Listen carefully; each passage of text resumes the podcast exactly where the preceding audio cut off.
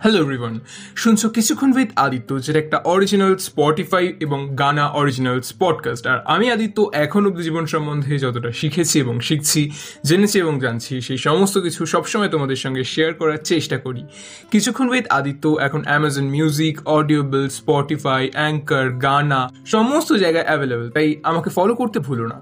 কিছুক্ষণ উইথ আদিত্য, এমন একটা পডকাস্ট শো যেখানে তুমি পাঠিয়ে দিতে পারো তোমার জীবনের কোনো সমস্যার কথা, তোমার জীবনের কোনো মেমোরেবল স্টোরি বা ফেস কিংবা তোমার মনের কনফেশন অথবা তুমি যদি খুব লোনলি ফিল করো, তাহলে তুমি পাঠিয়ে দিতে পারো তোমার কন্ট্যাক্ট নাম্বার আমি নিজে তোমাকে কল করে তোমার সঙ্গে কথা বলব এবং আমাদের কনভারসেশন যদি খুব ভালো হয়, তাহলে সেটা আমি পডকাস্ট হিসাবে আপলোডও করব।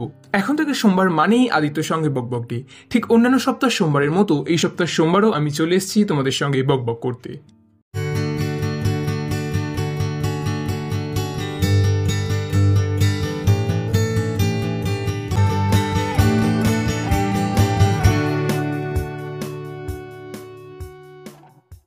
আজকের পডকাস্টের টপিকটা খুব ইন্টারেস্টিং বেসিক্যালি আজকে আলোচনা করব social media versus real life নিয়ে।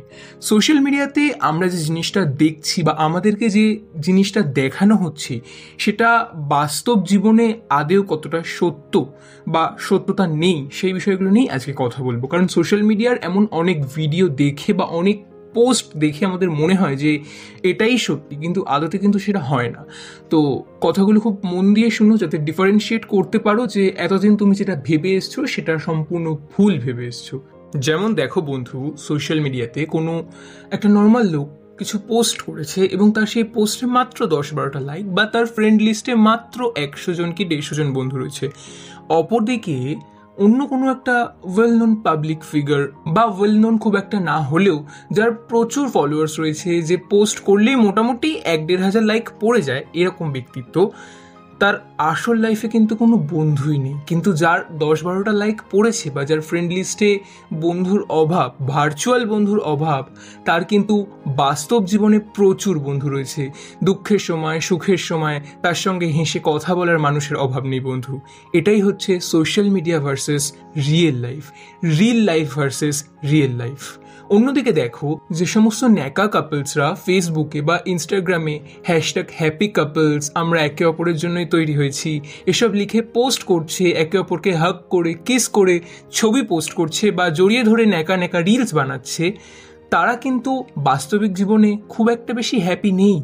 জাস্ট দেখানোর জন্য জাস্ট কিছু ভিউজের জন্য, কিছু লাইকসের জন্য তারা এই কাজগুলো করে যাচ্ছে। কিন্তু অন্যদিকে দেখো, তোমার বাবা মা বা তোমার দাদু ঠাকমা, দাদু দিদা, এনাদের সময় কিন্তু এসব ছিল না। কিন্তু আজ অবধি ওনাদের প্রেম, ওনাদের ভালোবাসা অনেকটা অথেন্টিক এবং ভালোবাসতে হলে এইভাবেই ভালোবাসো। কিংবা যে সমস্ত কাপলসরা আজ অব্দি জানতে দেয়নি অন্য কাউকে যে তারা রিলেশনশিপে রয়েছে বা যে সমস্ত কাপলসরা হয়তো জানেই না যে তারা ভেতরে ভেতরে কাপলস বা একে অপরের প্রতি একটা ফিলিংস রয়েছে এবং কেউ কাউকে বলতে পারছে না, তাদের এই ভালোবাসাটা কিন্তু ওই রিলসের ন্যাকা কাপলদের ভালোবাসার থেকে সত্যি অনেক গুণে বেশি খাঁটি। এটাই পার্থক্য সোশ্যাল মিডিয়া ভার্সেস রিয়েল লাইফের রিয়েল লাইফ ভার্সেস রিয়েল লাইফের জাস্ট অনলি ফর কয়েকজনকে দেখানোর জন্য, কয়েকজনকে জেলাস ফিল করানোর জন্য সোশ্যাল মিডিয়ায় অনেকে এমন কিছু জিনিস পোস্ট করে যে হ্যাঁ আমার কাছে প্রচুর টাকা রয়েছে, আমার কাছে কোনো কিছুর অভাব নেই। কিন্তু হয়তো দেখা গেছে বাস্তব জীবনে সে ধার দেনায় একদম জড়িয়ে রয়েছে। তাই সবসময় যেটা সোশ্যাল মিডিয়ায় দেখছ রিলসে দেখছ, সেটাকে খুব ইজিলি ট্রাস্ট করো না। একটু টাইম নাও, বোঝো। অরিজিনাল লাইফের সঙ্গে কিছুটা তুলনা করো, তারপর বিশ্বাস করো।